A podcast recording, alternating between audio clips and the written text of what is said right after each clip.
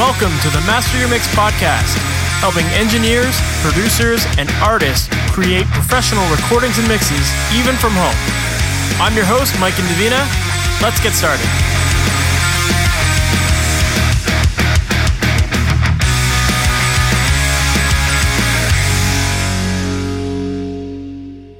Welcome to the Master Your Mix podcast. My name is Mike Indelicato, and thanks so much for hanging out with me today.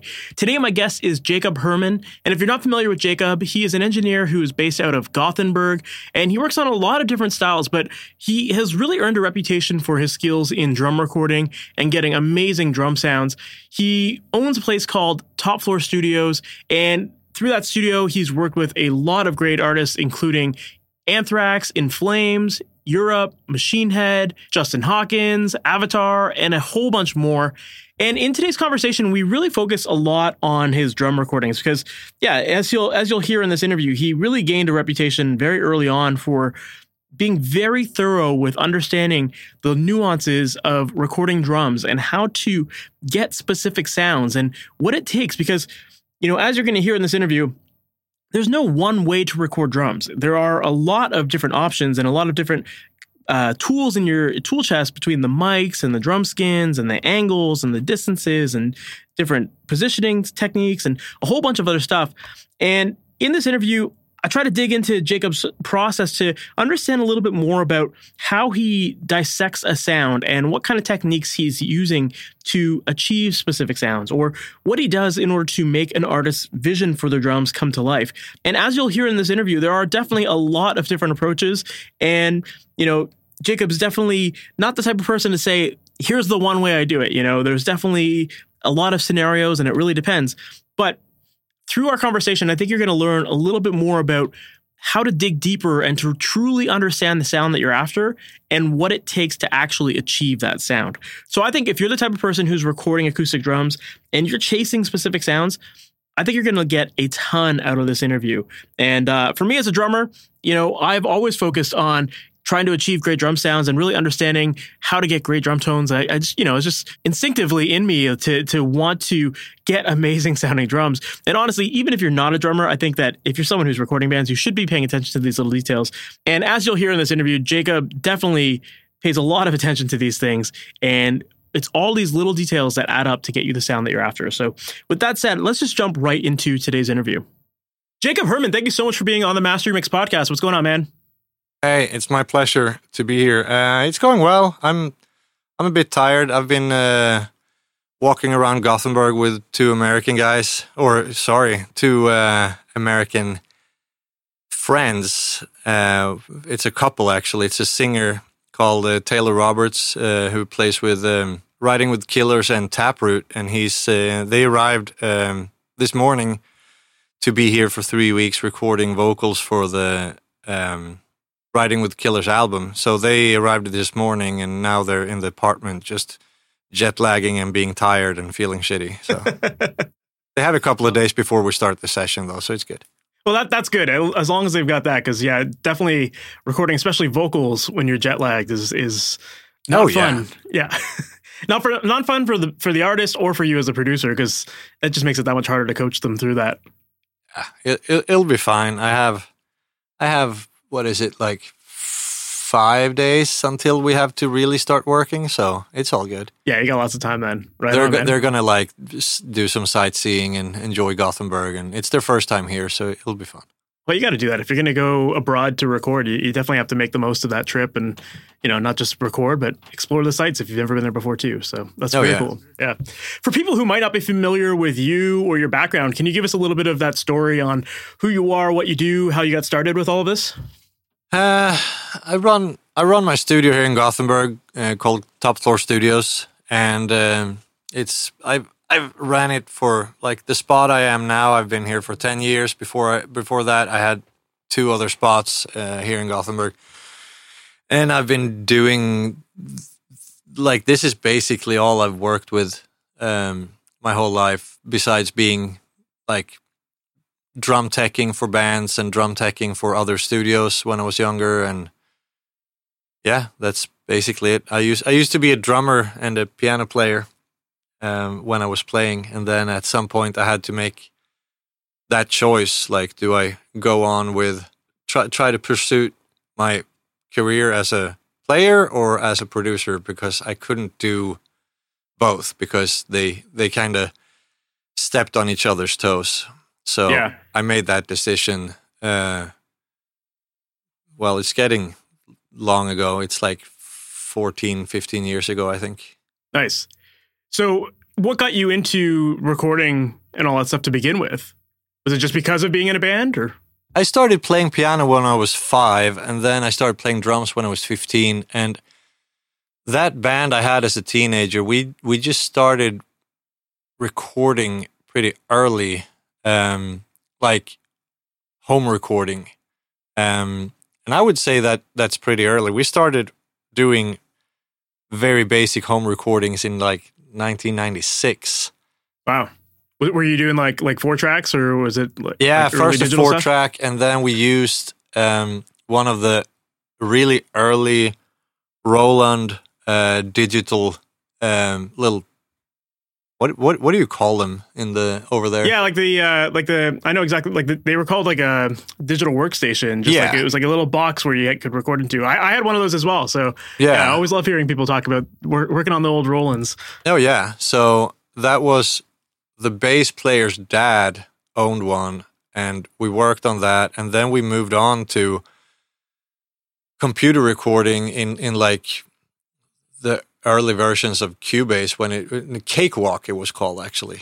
Mhm. And um it it was very like sparse and very very um you know, we couldn't do much, but it got me into not just recording, but it really got me into um, drum sounds like early in my in my life because I started thinking why why does it sound one way acoustically and why does it sound another way um, when we record it and this was you know I was 16 and I started elaborating with that and I started messing with tuning and mic placement and whatever. And then we ended that band when our version, like the Swedish version of, of high school, ended basically. And I moved to Gothenburg and I started a music school in the middle of Sweden. I, w- I went there for two years and they had a, a studio and they just happened to have one of those Roland digital workstations, but a better one, like a bigger one. And so I was familiar with that and I just started recording other people and myself at that school, but we didn't have anything fancy. So I had because it wasn't a, it was it wasn't a recording school. It was a music school, and they just happened to have a studio. So I was getting really good at learning how to place microphones and tune in a certain way to get the sound that I wanted instead of working with I mean we didn't work with triggers at all back then but like I didn't even know what that was but also I didn't rely on EQ or compression or whatever in those early days I, I was only working with mic placement and tuning which taught me to be really good at tuning but also how to find different sounds like how do you find a, a rock sound how do you find a different kind of rock sound? How do you how do you find a jazz sound? How do you find a metal sound? Just by mic placement and tuning, and then and you know drum head choices and whatever. And then after that, I started to work with EQ and compression and whatever, uh, which is what people usually start with. Yeah. Um, and after that, school, when I was done there, I had saved up money and just started buying gear. And I was recording my own band. Like the, then I had a new band. And at the same time, I got bands telling me that, oh, your, you know, your your drum sound is great. Can you can you come to the studio and help us with the tuning or mic placement, or can you record our drums? And then it was just happening pretty naturally.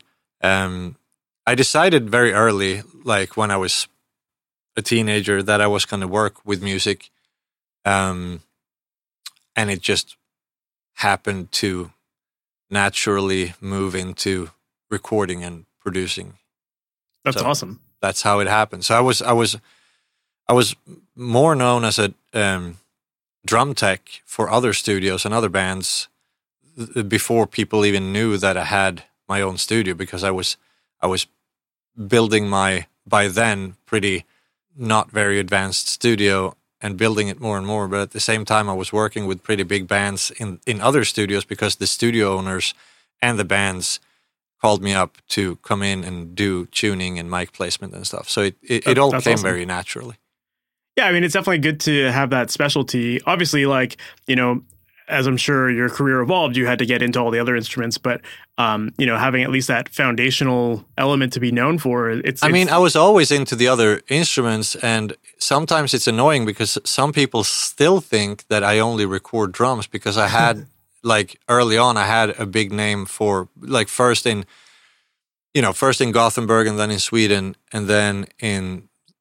like, internationally, but for drum sounds. But I, I was always doing all the other instruments. It's just that since I was brought in to do drum work, because recording drums is really really tricky and then recording a lot of drummers and they recorded the rest you know at home or in other studios people just started assuming that oh yeah he's this drum guru but they didn't realize that I was doing other stuff as well like I recorded and produced all instruments so it, it was it was good and bad Yeah, I, I can totally relate to that. One of my first studio jobs, the studio operated in a bit of a weird way where like there were multiple engineers that worked there as like staff engineers, but every time a band would come through, it was kind of like they, they operated just as like shifts. So like you had your shift and whatever instruments you were recording during that shift happened. And uh for for whatever reason, I was the only one there that knew how to record drums really well as well. So they were just like, "Okay, Mike, you get all the drum shifts," and I'm like, "I kind of want to record other stuff too." You know, it's like fun to play with guitars and all that stuff. So I, I totally understand where you're coming from with it. Um, you, you brought up a really interesting uh, topic, which was that you were talking about how sometimes the sound of the drums in the room, or or any instrument in the room for that matter, can sound different in the room versus in the recording or underneath the microphone. And I'm curious to know, like, that that's definitely something that a lot of people struggle with. That you know they hear these great sounds in the room, but then when they put it under a mic, things can sound small or maybe thin, that kind of thing. Um, so when it comes to getting settings for your drums or for any other instrument for that matter, how do you typically go about approaching that so that you're getting the the sound that you kind of hear in your head or at least in the room to to translate through the microphone? I don't work with rooms like that. I, I'm not trying to make it sound good in the room, even though it usually does. But it's it's not. That's not important. What's important is only what it sounds like through the mic. And even if it sounds like one way in the room, and you think like, oh yeah, this is you know, this sounds awesome and whatever. It's there's so many things that happen in the room that is not happening through the mic. Even if you mic the room, uh, you know, you should always mic the room, but no matter how you mic the room. And for, I mean, first of all, you feel you feel the drums in the room. You don't feel the drums through a microphone. Um, and in the in the room, you experience the drums in a different way. Um, and you get that impact that room mics don't really get. For me, it was more like a trial and error for years to like translate basically if it sounds like this in the room or if it sounds like this when I'm up close to the drums. If I'm sitting behind the drums and it sounds in a certain way, what will it sound like in um, the microphone? Like in the DAW. To me, that was always the big. Like I was working with, um, I'm not to name them in case they're listening, but I was working with a really big um, band from Sweden, and we were working with the the drums and the miking in the room, and I knew what I wanted, and I knew like this was long ago. This was when another studio brought me in as a drum tech, and I I knew what I wanted, and we we talked about the sound, and I was working only from like experience. Like if I do this with a drum, it's going to sound like this, and I know this. And we're we're aiming for this, and therefore I'm going to make these choices and whatever. And that's everything from drumhead choice to placement of mics to angle of the room mics to uh, outboard EQ on the on the mics to the angles of the mics to how the you know the tuning and dampening or whatever. And then the drummer said, That doesn't sound very good. And I said, Yeah, yeah, yeah, but you know, just play it. And he played it and he came into the control room and he listened to it and all we did was play it through a, a bus compressor that was it everything else was ready and he was blown away that that says a lot that I mean, he he has recorded many albums, and he he just didn't. He was always. We talked about it after, and he, he said, "I'm always trying to make the drums sound acoustically as I want them to sound in the in the like through the speakers," and I never do that because it it doesn't make sense. It doesn't work like that. Microphones doesn't work like that. Our ears mm-hmm. doesn't work like that, and also it's a it's a blend, you know, um, depending on what kind of drum sound you're going for. But sometimes it's a blend of three mics, and sometimes it's a blend of thirty mics. But it's always going to be something else that we're not hearing. If you want to be um, serious about, I mean, that goes for all sounds, but drum sounds the most because it's so much happening at the same time, or maybe live recordings too. Um, um, when everything is happening in the in the room. But like spending that time and getting good at knowing how a sound translates through the mic just by yeah basically by knowing it because you, it's a trial and error for so long that's that's the only way i think you learn you can work in theory for for to an extent and knowing like if if that guy said if I do like this, it will get this result. But there's always these small nuances and small changes and small differences that make the difference between good and really good or really good and awesome or whatever. And you can like you have to have that trial and error if you want to get really good at something. And I think that my assistant or my former assistant, um, he he's he's always annoyed at me that I can talk to him and tune a drum kit at the same time. So we're we're talking, and I don't I, I I don't even need to hit the drums to like know, and then I hit the drums and I do the fine tuning, and it's over in five minutes, and and he gets annoyed, like you've shown me how you do it and I've tried it and I'm getting better at it, but you're sitting there and talking to me about, you know, whatever and tuning the drums and it's done in five minutes and it sounds great. And I'm like, yeah, but it wasn't always like that. You know, that's something you have to accomplish just by doing it and doing it and doing it and doing it.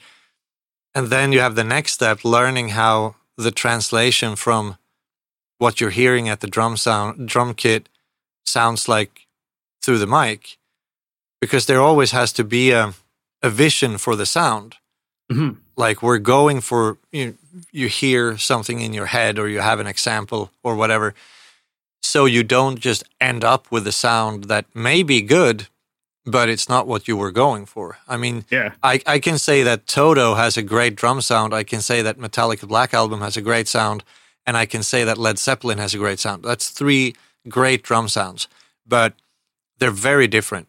And if you would put the the Zeppelin sound on the Toto or the Toto sound on Metallica, and you know so on and so on, and it will just be weird. So it's not only about doing a good drum sound; it's about doing uh, the right one, and knowing how to do that comes from learning when I do this choice and all the choices after uh, about the drums, then it's going to translate like this through the microphones.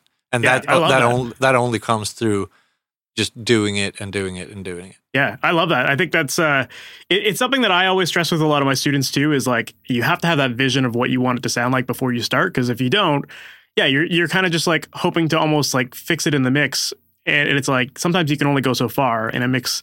So you have to like have a clear plan of what you want it to be. That way you can, you know, like you said, like be tuning for the microphones and like you know making sure that the way it comes through these microphones sounds the way you wanted it to, and you know you're not going to end up having to rely on samples later on to make up for a sound that you could have ultimately got in the recording stage. So um, I love that you brought up that that point there. Um, and I, I think it's really interesting too, because yeah, it's like it's one of those things where I've seen it many times too, where drummers just like have this, or, or even guitar players for that matter. It's like you get this great sound in the room, and you're like you said, you, you're feeling it, and you're moved by all that energy that's live in the room. But then yeah, you come into the studio or you come into the, the control room, and you hear it under the mic, and it sounds totally different. So um, yeah, I'm glad that you brought up like all of those little uh, points that go into the drums that that contribute to the sound, and why it's not just about making it sound good in the room. It's it's making it react to the microphones, and you know ultimately fulfilling that vision that you have. Yeah, but it's it's it's kind of self-explanatory in a way because a drum never sounds like a drum. Even if even if you want like the most natural drum sound ever, like a jazz drum sound, and you mic the kit with like two, three mics, or you even do a '60s Beatles style, and you mic the drums with one mic. Um, It's never gonna sound the same if you like you have to listen from where the mic is and you have to be but you can't like you can't you can't set a, a room mic and put it in the ceiling and stand by the drums and make the decision on that like you have to Absolutely. you have to put the mic up there record it run into the control room listen learn what happens when you move the angle or whatever like all these and then imagine doing that with 30 mics when you're you know close miking a splash cymbal or uh, finding the right angle for a china cymbal or you have a drum set up with six toms and you have to close mic all of those. And if you're hearing the tom from where you're sitting behind the drum kit that's not how the mic hears the drum the mic hears the drum from you know one inch away Of course. so it's that the trial and error and learning by doing is crucial i think Yeah, absolutely. I love that. So when you're getting started with a project and you're recording some drums, then um, where do you typically begin as far as like dialing in those tones or, or helping to fulfill that vision? Is it just a matter of having a conversation with the band ahead of time, oh yeah kind of establish like what they're looking for? Oh yeah. I mean, always that conversation, and it's also a, a, a question about words. If you have a band with five members, and you ask, "What do you want this, the drums to sound like?" and the drummer says, "I want it to sound fat," and the guitar is like, "Yeah, fat drums." And the singer's like, yeah, fat. And bass player, fat. Everyone's like, yeah, fat drums. Okay, what is that? And then hmm. you start to talk about it and you realize that the drummer means that fat drums to, to the drummer is when there's a lot of impact in that first attack. And then the bass player is like, no, no, no, fat drums is like when, when they're big and they're like, you know, long room or long whatever. And the singer's like, no, you're both wrong. Fat drums is when it's like a lot of bottom and there's a lot of low end. And you realize that you're using the same word, but you're talking about completely different things. And you have to you have to talk about what it is that you want. Uh, and it can be such an easy thing to start with, you know, do you want the snare to ring? But you can't say it like that because then every band is, band is going to go, no, no, no, no ringy snare because they think it's the ringy snare is going to sound like Saint Anger. And I will say that I think that Saint Anger has a great snare sound. Um, Love it. I think it's a super cool uh, drum sound on that album. So you have that conversation about length of the drums. Like, sh- should they be short or long? Snare, ringy, tuning high or low? uh, frequencies, uh, impact. Um, like you have to talk about what it is that you're after. Maybe I have a thought about it. Maybe they have a thought about it. And then after that, you just start doing it. Like nowadays, to me, like I, I can just start doing it right away. And I can usually tell drummers, you know, I asked, do you want to, want to use my drums if we're here or if we're in another studio, like if I'm in the States and recording or whatever, like what drums are you bringing? What drums are at the studio? And what sound are we after? And sometimes I realize that what we have and how it's going to sound isn't compatible.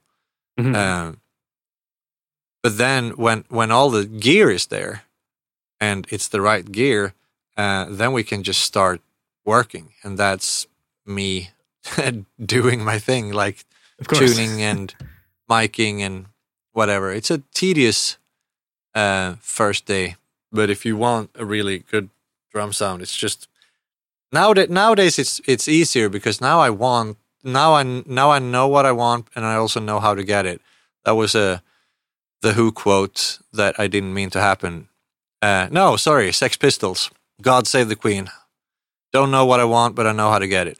Um, but I do know what I want and I know how to get it. But like you just start doing it Yeah. and it's it can be like there's so many things about it the bleed from the cymbals or like i said how to close mic a china Every, Mhm. everyone d- just does what they've seen in photos and they just aim everything at the sound source because they're like well it's a mic and you aim it at the thing you want to record and i'm just like have you ever tried it other ways sometimes it works like that but very often it doesn't work like that if you want to Yeah. close mic a china you shouldn't aim it at the china like it's you know and that took me a while to realize but On the note of that, on the note of the China, then it, you said not to just point the microphone at the China. How would you mic a China so that you would get a, a certain sound?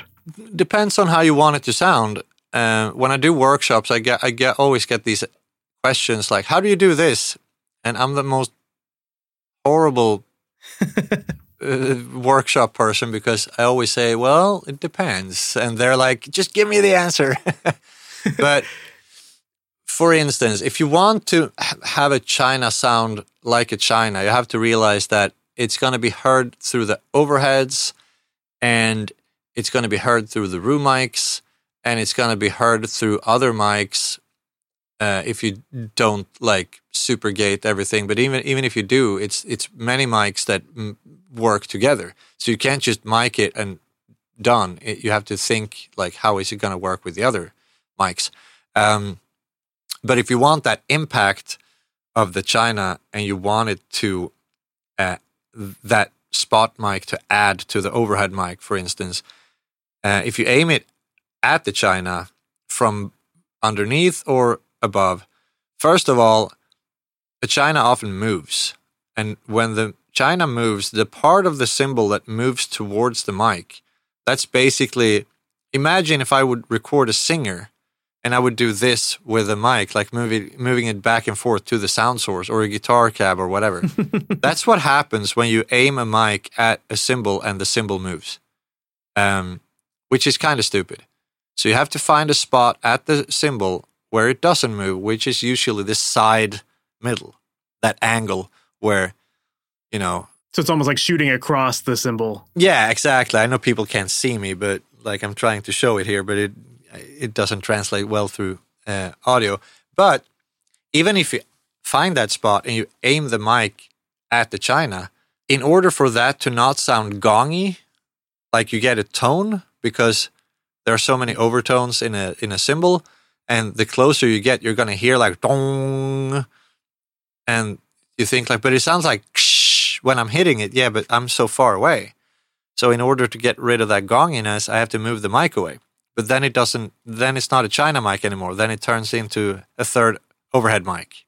You know. Mhm. So then I have to move away from the gonginess, but not move away from the china, which means I have to aim it across the china and look away from like you have to it, it needs to be close to the china but not look at the china basically Gotcha. Interesting. Yeah, I love that. I think that's a, a great way to break it down, and it makes a lot of sense because yeah, if you're trying to uh, yeah, I think the perfect analogy, like you said there, like it just it's waving, so it's getting closer to the mic and then further away, and you're getting yeah. that kind of wobbliness of, of frequencies. And, yeah, and, and that uh, happens with, if you're crashing a ride, or if you're uh, close miking uh, any any any cymbal or anything yeah. that moves really, um, and you just have to, you know, where is the drummer hitting it? So I have to find that spot where it doesn't move, and I uploaded a picture on uh, one of the forums on uh, Facebook for a audio community, and I just wrote like, "Hey, think think about that. You know, don't aim it so it looks cool, or don't mic it so it looks cool. Mic it so it sounds cool." And someone told me that that's the stupidest way to mic a China I've ever seen. Well, the internet's always right, right? Oh yeah, internet is always right, and you know the guy working at whatever, not a studio, can tell me um, that I'm wrong. Uh, that's that's the beauty of internet, right? But yeah. um, so I just o- uploaded a couple of clips from that session uh, of just that China mic, and uh, he had to admit that it sounded pretty badass. And you know, he said like it, that it. that didn't sound like I was imagining it at all.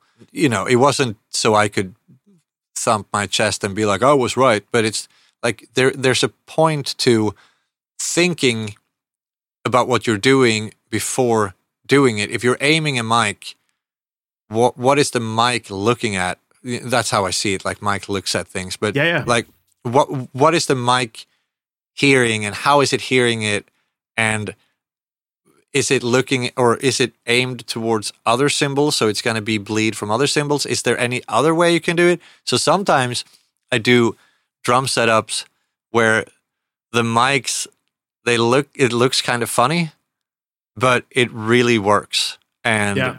um it lessens the bleed it adds to the focus it takes away the bad overtones it it like it, it, all these things and that just that's that just comes from like I didn't have anyone teach me stuff. I just did things over and over and over because when you're young, you you have like this mindset of you can just go.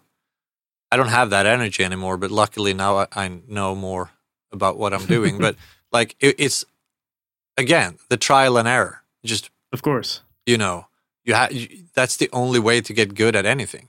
You can yeah. I can I can read theory about how to play guitar all I want.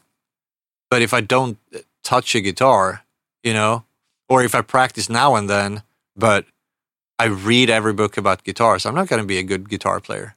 Yeah, for sure. It's this. It's the same thing with recording. Yeah. So it's interesting because like when you you bring up that that uh, visual of the cymbal kind of moving up and down and getting closer and further away from the microphone, um, you know, you can make the same argument that with overheads, the same thing would happen because the cymbals would be moving closer and further away from the microphones as well. So do you yeah, take but a then similar they're, approach? Then they're so far away. Okay. Uh, it is the thing though. You can't aim overhead mics, and that that's why sometimes you need more than two over, overhead mics. But you can't aim the overhead mics at certain spots over cymbals because you will get a, a, a tiny bit of that weird movement thing. Um, mm-hmm so, but it's not at all as obvious as when you spot mic something. That makes sense. The distance definitely comes in there. So when you're setting up your overheads, are you typically um, I guess there, there's two schools of thought when it comes to overheads. Some people like to think of their overheads as more cymbal mics, and then other people think of their overheads as like a, an entire kit, right. kit kind of mic. Um, what's your personal approach there? That depends. Again, as always, Fair, that okay. yeah, as always, that's my answer. uh, yeah, you walked right into that one. Yeah. No, I mean, it does depend. Again, I think like this: don't learn one thing. Try to be, try to have a palette of many colors or many techniques. Like your toolbox has to contain many screwdrivers a true like fine carpenter or you know they don't have one hammer they have five hammers for different approaches it's the same thing with us. Even if it's the same genre, it's it's still different bands, different drummers, different songs.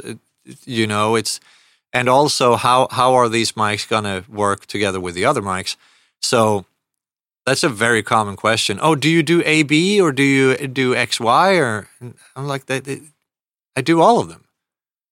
uh, I mean, sometimes I even do several. I did when we recorded the. There's a Swedish band called Vildhjarta. Um, it's uh, the um, producer and mixing engineer Buster Odeholm, who's the drummer there. Uh, he's really good at what he does, and he, he mixed that album as well. Um, but for that drum sound, when when he and I talked about how we wanted it to sound, I ended up miking it with an XY and an AB. Um, and the AB were in Omni mode, and Hmm. that was the best way to get the cymbal sound that we wanted. And then after that, I saw online that someone wrote in a forum that that was my technique, you know? And I'm like, no, no, no, no. like, I don't have a technique. that was just a thing that I did and it worked really well. And then that doesn't mean that it will work well if I do it again or if someone else does it. Like, you can't think like that. You have to Mhm. do what sounds best. And in that situation, that sounded best. It was weird seeing that someone said that, oh, yeah, Jakob Herrmann's dual overhead technique. I'm like, what? What's this? And I, I read about it and I was like, no, this is weird. Um, but I love that. it it depends. How how are you going to build your drum sound? Are you building it by um, like, do you want your overheads to be cymbal mics? Then you should do that. But then on the next album, do you want your overhead to be kit mics? And then you do that. There's no there's no right or wrong Mhm. when it comes to choosing it, but there is a right or wrong depending on what drum sound you want. Fair. So if you were to go the route of uh, making them more cymbal mics instead of like the full kit mics, um, what approaches might you take to to achieve that kind of thing? Would it be the kind of like closer positioning or further positioning? That depends on how the drum sound, the drum set looks like. If the, if Yeah. it's a if it's a drummer with, you know, one ride and two crashes, but they're really spread apart, then not if I want the overheads to not be so wide, I would probably try an XY first. Um, but if if, it's a drummer with a bunch of mics, or sorry, a bunch of cymbals, uh, and it's spread out, or sorry, it's not spread out, it's very tight, but I want it to sound a bit wider, then I would go AB. And sometimes if it's a lot of cymbals and it's spread out and I need to control it better, then I do uh, sometimes I sometimes I do uh, three overhead mics, and sometimes that's um, three cardioid mics working together, and sometimes that's two cardioid mics and one uh, Omni mic on the side. Um, and like I said, sometimes it happens to be one XY and one AB, and the AB are Omni. Like it, there, there's Yeah. there's many ways. Yeah, for sure. No, I love it. I, you know, I, I, uh, I know that for you, you have that experience of kind of knowing your your go to things to maybe experiment with. So that's that's what I'm trying to like dig in and and uh, learn the situational approach that you that like you know what what kind of But, checklist the- you go but through. that's what it that's what it is every time. It's the same with fair. when I get the question, uh, how do you angle your snare mic? And the, the obvious answer is it depends on what sound you're after. How Yeah. do you, how do you angle your tom mics? It obviously depends on what sound you're after, but it also depends on what does the drum set looks like look like. The the tom angle that worked for one sound, and I'm thinking, huh, I want to do that again. Maybe I can't do it again because the drum is different or the cymbals are placed differently, so the bleed will be uh, uh, sounding differently, or you know, there's many factors to it. But most of all, it's about the the snare sound that worked for one drummer doesn't work for the next drummer. You always have to you always have to start with what you're doing. What is the song? What is the album? What is the sound? But what is the drummer? What is the drum setup? How how will that affect everything else?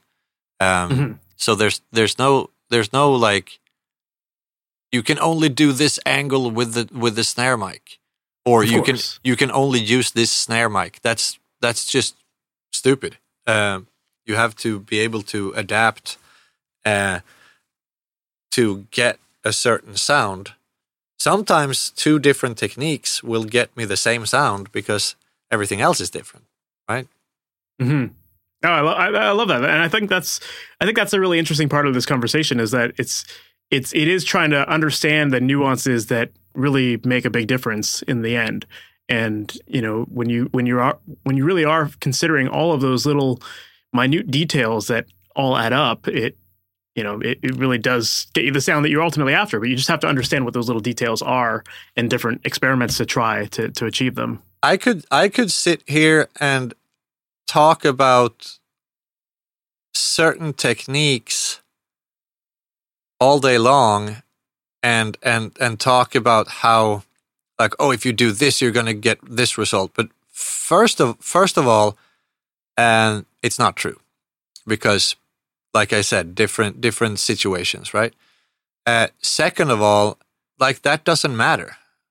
Like I still I still like uh, finding new ways of doing things, and I have colleagues who uh, are the same, and sometimes we'll we'll talk, and sometimes I you know I love working together with others, and sometimes I work with someone, and either that person or me says, "Wow, what what did you do there? Like that's interesting," and you know I explain what I did, or they explain what they did, and why and what the end result will be. And then I think, oh, that's cool. I need to try that and bring it into my toolbox. And then I have to, you know, go home and try it out a couple of times. And then when I feel like I've mastered it or feel like, okay, I now I know how to use this in a in, in a context, and then I have added that to my toolbox, which is now mm-hmm. huge. You know that's how i feel like yeah now i have a big toolbox. And that's what i think it it should be. Sometimes it's it's you know it's the, it's the combination of knowledge and how to apply it that i think for me matters. How do you tune drums well it depends you know again uh, really annoying No, but but it, but to me, it sounds like you I understand what you're saying with this, and and, and I definitely feel like you know just just as a like a, a role play example, like you were talking about how you know that band they they use the word fat and it could mean like five different things to different people. Yeah. Let's say that in the end, I mean, you kind of broke it down and you said that you know fat could be described as like a combination of tuning or sustain or attack or ring, and those are kind of like the main elements that would make up that sound. Um, so if a drummer were to say to you like, okay, I really love um, low tuned drums that have not that much sustain, but you know quite a bit of attack to them. Um, that you know they don't ring out too much. Like based on that knowledge, and let's say let's say you've got like the drum kit I got behind me, like a DW, something like that. Um, based off of that knowledge, like what would maybe be like some of your your your initial starting point microphones or something like that, or like you know what what would you do to kind of achieve that kind of sound? Why, why, why, why would you want a drum that's not ringy? Like, do you do you want that short sound? Are you going to add reverb to it? Fair. Okay. So uh, yeah, this I guess this is what I'm kind of curious about, like understanding that, that process of like you know understanding the questions that you would ask to get even even deeper of an explanation of what fat could mean, right? Yeah. I mean, are we talking modern metal drums or punk drums or you know? Also, what's if there is ring? Um, sometimes ring is a part of a drum sound, and you don't realize that it is. But if you take it away, it's going to sound bad. Like Yeah. sometimes, sometimes you you want the ring without noticing it. Um, sometimes I, I, you know, you show that to to drummers and, and bands, and they, they say no, the, we don't like the long toms, and they put duct tape on all the toms and it just sounds like shit. And then you make the drum sound long, but the, the there's a pitch drop in the toms. So the toms don't go doom, it goes doom.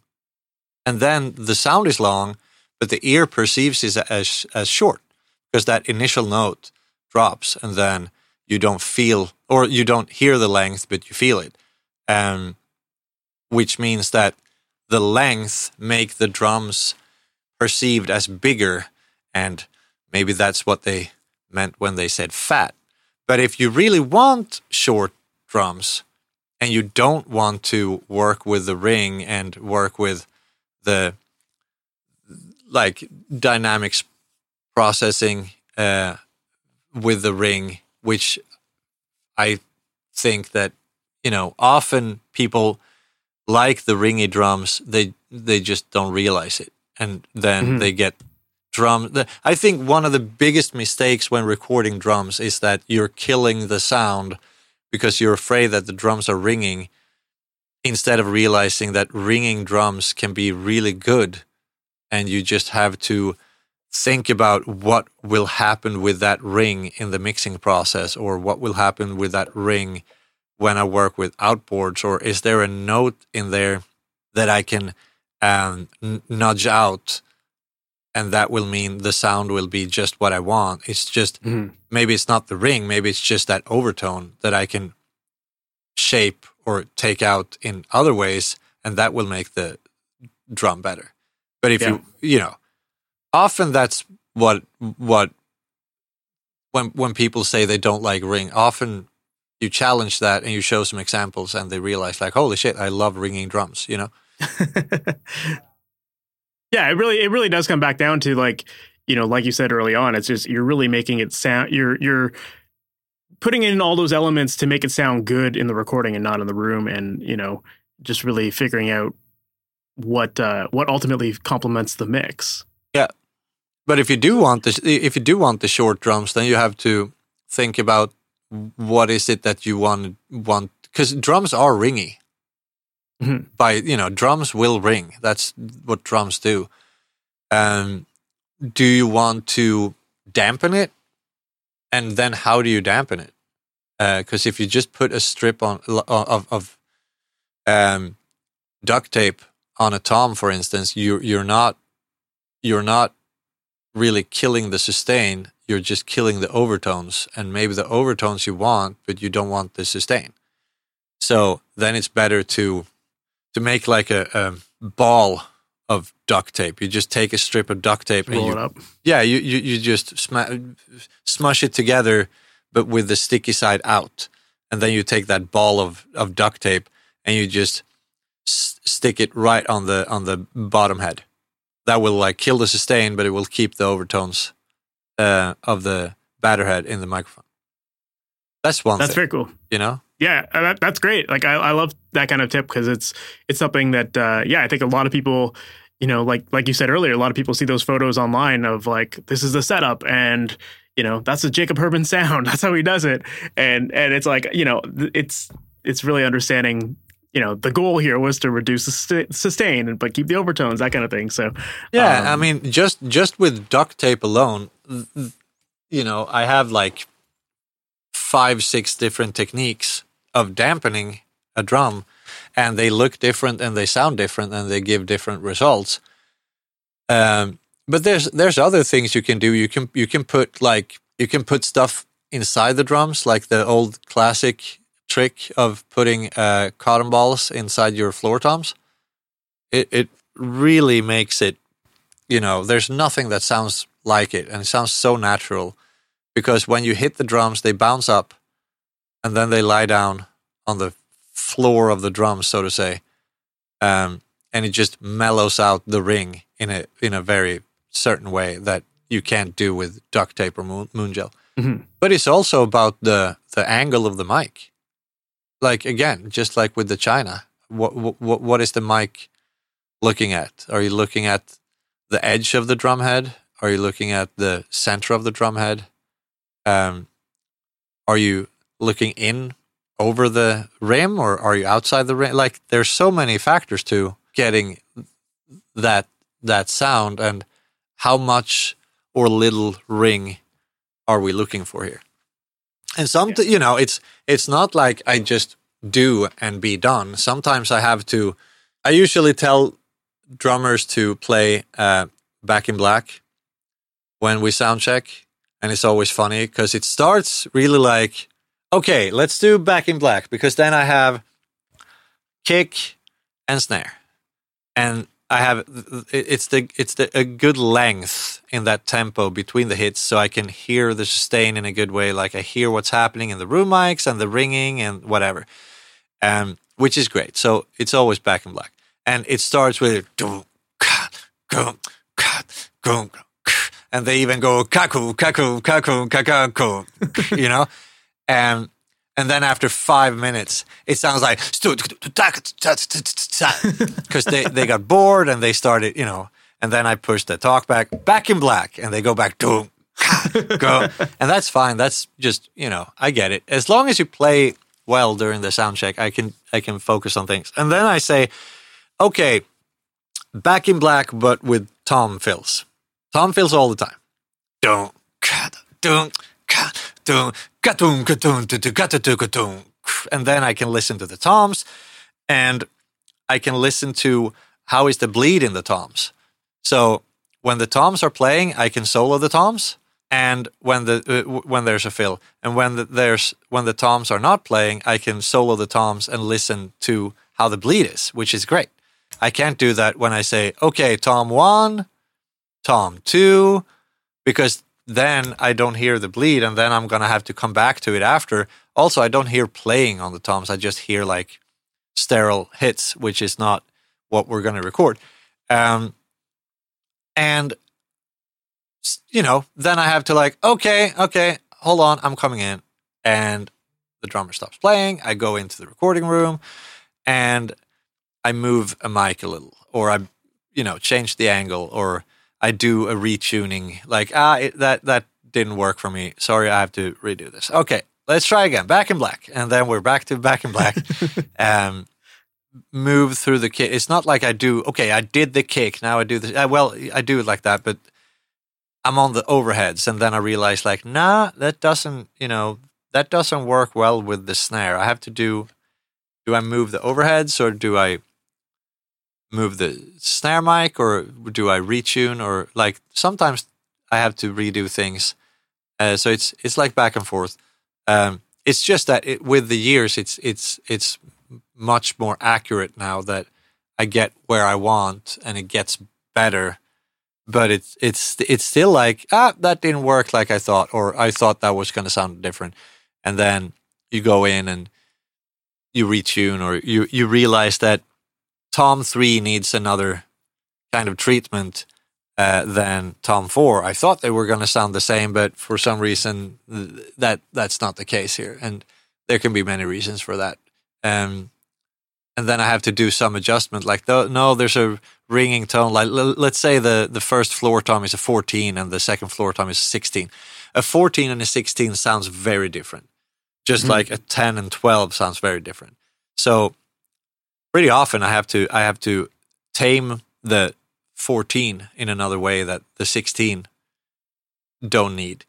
What people usually do because people want things to be pretty, right? So they moon gel or whatever on the on on the first floor tom they have to put it on the second it's like OCD just kicks in. even though it doesn't sound well good it, it's it sounds better when just the 14 has one but not the 16 and they're like no in their mind they're not even going to try it they're they're thinking okay the 14 sounds bad so i'm just going to go in and put moon gel on and they put one on the 14 and the 16 because that just makes sense uh, aesthetically but we're not you know that's not what we're doing so yeah, no one's no one's watching your drums while listening to the album. Like they're, you know, they only hear they only hear what they hear, unless it's a live show, I guess. yeah. But Sometimes I sometimes sometimes I joke and say, "Okay, take your photos for Instagram now because I'm gonna mess it up." Uh, but um, usually, I, you, I mean, I like to make it pretty too. I'm I'm a total gear geek, so of course I want I want the drums to be shiny and pretty and good looking, and the for all the all the pictures and myself, but um, I can't make that my first priority. Is what I'm saying. Of course. That that's that's the Facebook debate that you got into, right? Like you know, Oh, yeah. it might not look might not look pretty, but it, it sounds great. I love that, and, and I think um I think that that back in black example is a really great point to bring up because it it really is about mixing or or tracking things in context, and I think that that's a great example of how to do that uh, effectively. Um, I'm curious to know, like, do you when it comes to you like producing a record, do you typically start with drums first, or have you ever tried drums at the very end of the project, like after all the guitars have been recorded, to like really understand the concept or like how Oh yeah, it all works I was context? just in uh, I was just in uh, New Orleans and recording with um, a band called Cane Hill, um, a really good drummer called Devin Clark. He recorded drums after everything else was recorded, which was interesting, which is fine, you know. Um, it works for their style of music. I would think that like that approach would be more in line with the way you would like to work because you know with with this idea of you know making sure that it's fitting in the context of the songs and stuff like that. I, I would think that if you heard all the guitars and the bass and all the other layers that were in there, it would maybe help influence the, decisions you're making to fit the yeah, but that's that's what pre-production is for. fair. You know, if if there's, uh, I always prefer to have uh, demo tracks, even if we start with the drums. If there's demo tracks, or if if if the band can do some some quick uh, scratch guitar tracking at least. Um, but the more context I have, the better. But if they want me to produce and it's just demo tracks, um, very often it's like, oh, let's change this, or this this chuggy thing should be triplets, or you know, we change what they're what the guitars are going to do, for instance, and then when they record the guitars for real, then they are changed. But that's also something that often happens in pre-production when I'm involved in that as well. Um, Yeah. Sometimes there's like there's a band called Screamer, like we did pre-production and drum recording, and then they worked with the other tracks themselves, and then uh, my colleague Henrik Udd mixed it. But they really liked working with the pre-production. They thought that was just as important as the drum recording because then they they saw their songs in another light and with other ears and hmm that affected the music a lot. But I mean, same thing now with Cane Hill. Even when we recorded the drums last, um, it turned it turned into a drum production a lot, where we changed what was there, but it was always for the better. Like the song, Mhm. the songs really benefited from those changes. But that was a that was a good collaboration between me and Devin, the drummer, and their guitar player. Yeah. Um, so yeah, I mean, sometimes sometimes you record the drums last. Even sometimes you Mhm. sometimes sometimes you re- re- record everything just to make sure it works, and it doesn't has it doesn't have to be so well recorded to get a context. Like it's more like a pre-production. Then you record the drums, and then you re-record the rest, but but well, and then you can make some changes. And sometimes you do it like back and forth. Sometimes it's more, yeah, we're gonna work with a song, and then we're gonna work with another song. Mhm. Um, yeah, it doesn't always have to be drums only for like yeah, 10 yeah. songs. No, you can do song by song. Sometimes it's like I recorded another band called Lullwater. I did their uh, album called Voodoo, and it's that was a really fun recording. We had four weeks of recording everything uh, except vocals, and then we did ten days vocals, and we put up like stations in the studio. Uh, so we had a percussion station, we had guitar stations, we had the drums were up, and we had overdub station, and all these stations basically. And we could go back and forth. We could do pre-production on a song, and then go right into drum recording if we, fe- we felt like it, which was great. Mm, and so and cool. sometimes we would do drums on on three songs, and the drummer's like, "I'm done. Like I I I, I need to rest." Okay, that's fine. We're gonna do some bass now, or we're you know we're gonna do some overdubs for that song that we almost finished. Like that back and forth with the the different stations. That was really fun. So Yeah. there's there's no you know you have to do it like this. Same thing there. You can do it in many different ways. Yeah, that's cool. I like that. So, with all of this emphasis on really getting the drum sounds nailed at the source, how often do you find yourself adding samples in a mix? when I mix. Yeah. Fairly often, but n- not in the way like sometimes it's I mean, I've added samples in a jazz recording. And no one would ever know. I don't think they will listen to this podcast, but if they do, But they probably don't sound like machine guns. yeah, and also they don't know who I'm that I'm talking about them, so it's fine.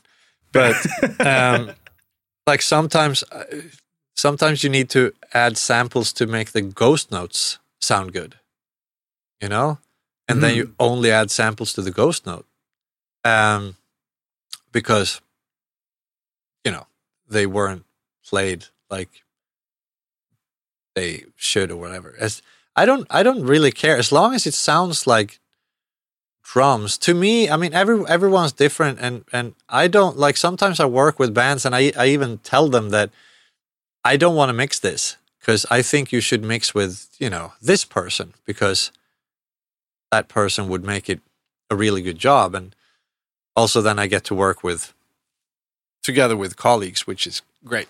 Um but like i can i can get excited about someone mixing my stuff um, because I think they're really good.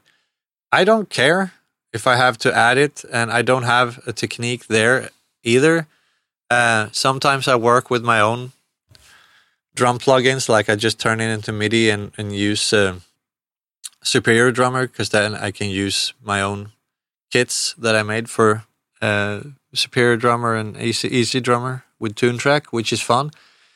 And sometimes I just want to throw on like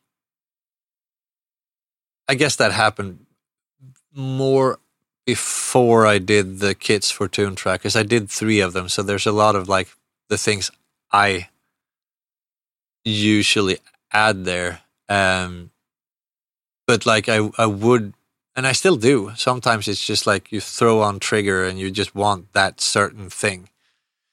Um, and sometimes you custom make samples from the session and you use those Mhm. for the mixing um sometimes it's it's there need there needs to be a certain ring in the snare drum for instance that that's a that's a thing where i where i sometimes like samples there's a certain ring that i want in the snare drum but i can't get that ring acoustically i can get some of it but not all of it and not the ring i'm after because uh I can't layer a snare drum in real time. So I'm using two different rings basically.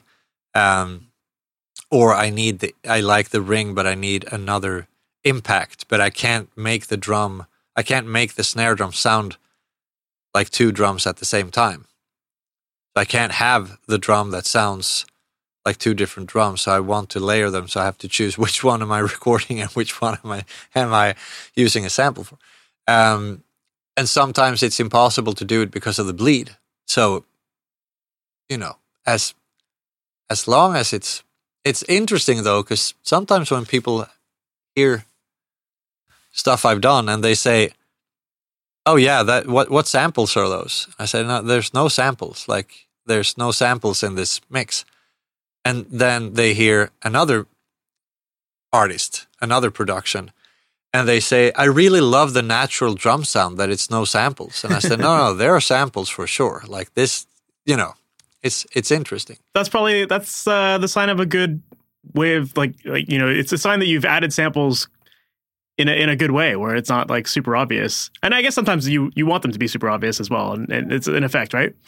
And sometimes it's it's both. Sometimes the the drum sound is so depending on.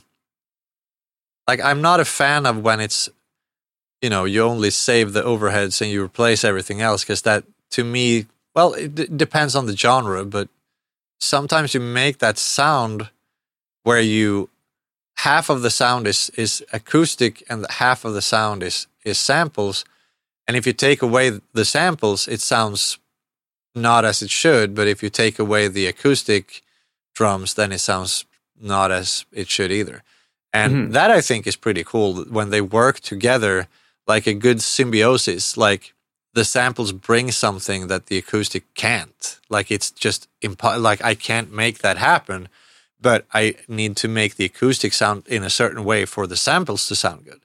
And that is sometimes cool to work with. Like I'm not against samples like that. It's sometimes cool to work with acoustic drums to um, make them work together with samples, and you that then that's what you're, you know, then that's what you're um, aiming for when you when you're setting the sound. No, no matter sure. if it's me mixing or someone else, but it's good to have that conversation before you know the style it's going to be or the the type of mix it's going to be. So yeah, that's cool. I love that. Um, you had mentioned your drum sample packs that you have with Toontrack, and uh, you have a few different options out there, and there's tons of different drum sounds in there. Um, and I think it really kind of uh, shows, you know, everything we're talking about here, where you can really shape sounds just by different combinations of things. There's a lot of variety on, on those packs, which is very cool. Um, for people who might be not recording real drums, but are using sample packs like this, do you have any tips for how to program drums to sound realistic? No.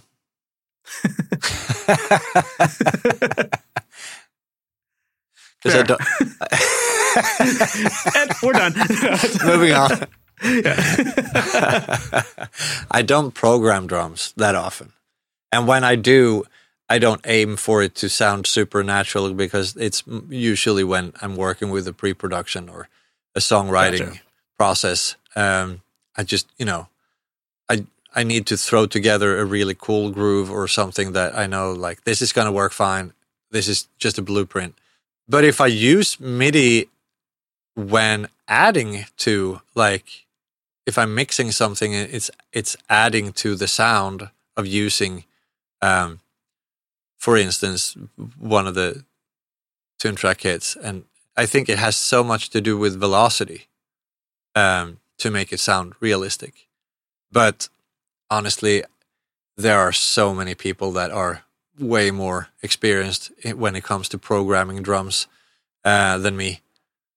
Um, I, yep. I, think I, I, think I'm the wrong guy to ask. Honestly, it, it's funny. Everyone who I've talked to that has a sample pack of their own every time I ask that question, they have the same answer. It's like I, am I'm a drummer. I just play, you know. So I, I recorded the sample packs, or I was asked to record the sample tracks because I'm good at recording drums, not because I'm good at using sample packs. Fair, yeah. I'm not good at sense. like I'm I'm not good at programming drums, but I'm good at recording drums, and that's what they need because yeah, you know, it's it's yeah, it's preserving a sound more than it is like a tool that I mean, the, the, the programming someone else can do. I used I use it a lot, but I use it for what I do, and I don't I don't program drums because I don't work with, you know. Yeah, yeah, yeah. You you've got the facility to be able to record real drums, and you've got the skills to get great drum sound. So you're gonna you're gonna use that. So that, that definitely makes a lot of sense. Yeah, awesome. Cool, man. Well, I think that this is probably a good spot to start to wrap things up. If people want to learn more about you, maybe even potentially work with you, what's the best place for them to go to to learn more? my studio. Uh, awesome. But it, but if they want to look me up first, they can go to www.topfloorstudios.com uh, or you know Top Floor Studios on Instagram or Top Floor Studios on Facebook. It's the same name everywhere. Or look me up, Jakob with a K, Herrmann, H E R R M A N N. That's probably where They'll find most it. most just people find me. Yeah, just as I, I met this guy once at at the NAMM music fair, and he had a business card, and all it said was his name. Nothing else. Not what he worked with, not for what company he worked with, not what he did. Nothing. There, no email, no phone number, no address, no tagline, no slogan. It was just his name. That was it. And I'm like, okay, great. He gave it to me. And I'm like, okay, great. There's not much info here. And he said, if people really, really want to work with me, they can Google me. Like, here's, yeah, I love that. he, he basically goes, here's a, here's a piece of paper with my name. If you really want to work with me, you can Google me. I thought that was hilarious and cool. I'm not that guy though, so I do have all my info on my on my cards. But you know, if if yeah, people, I, no, I love that approach though. Let let the internet speak for itself. yeah, yeah, and- yeah. But you know, it's usually if if you want to find me, you'll find me. I guess. Awesome. Well, I'll, I'll also add the links in the show notes of this episode. Oh, I too, so appreciate can that. Make it make it a little bit easier for people as well. So that was my interview with Jakob Herrmann, and I really enjoyed that. I thought that was really interesting. And I know that for some of you, you're like, oh man, I wish he would just say, like, you know, he always does this thing. But I think it's really important actually that he didn't just say the one way to do it because there isn't one way to do it. And I think the bigger picture with this whole conversation is that if you're chasing a sound, you have to understand your tools in order to know how to get the sound you want. And that means that you have to experiment. You have to be willing to try new things. You have to be willing to learn and really understand the little nuances that go a long way to get the sounds that you want. And it's only once you know those things and once you get that experience of, you know, trial and error and learning all of those details, then you can really hone in your sound and get it exactly the way you want. So you can't be impatient with this. You have to practice this stuff. And yeah, you could look at pictures and videos online of how people do stuff, and you can copy those settings, and it may work for the sound that you're after, or it might not. And at the end of the day, it's just about understanding why something works or why it doesn't, and what the elements are that actually get you that final sound that you want so that you can recreate that later on if you need to.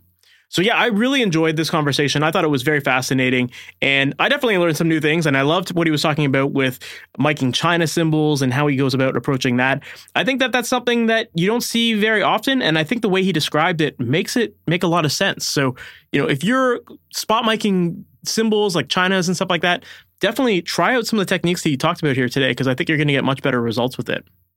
So, with that said, we've reached the end of this episode, and I want to say thank you so much for sticking around to the end of the episode. And if you're new to the podcast, make sure to subscribe to it. That way, you're notified about all new episodes as they go live each and every Wednesday morning.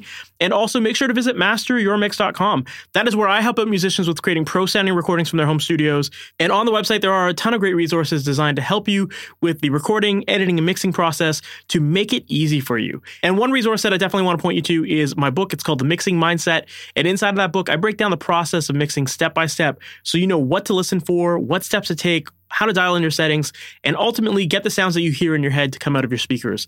So make sure to check that out. It's called The Mixing Mindset, and that's available at masteryourmix.com.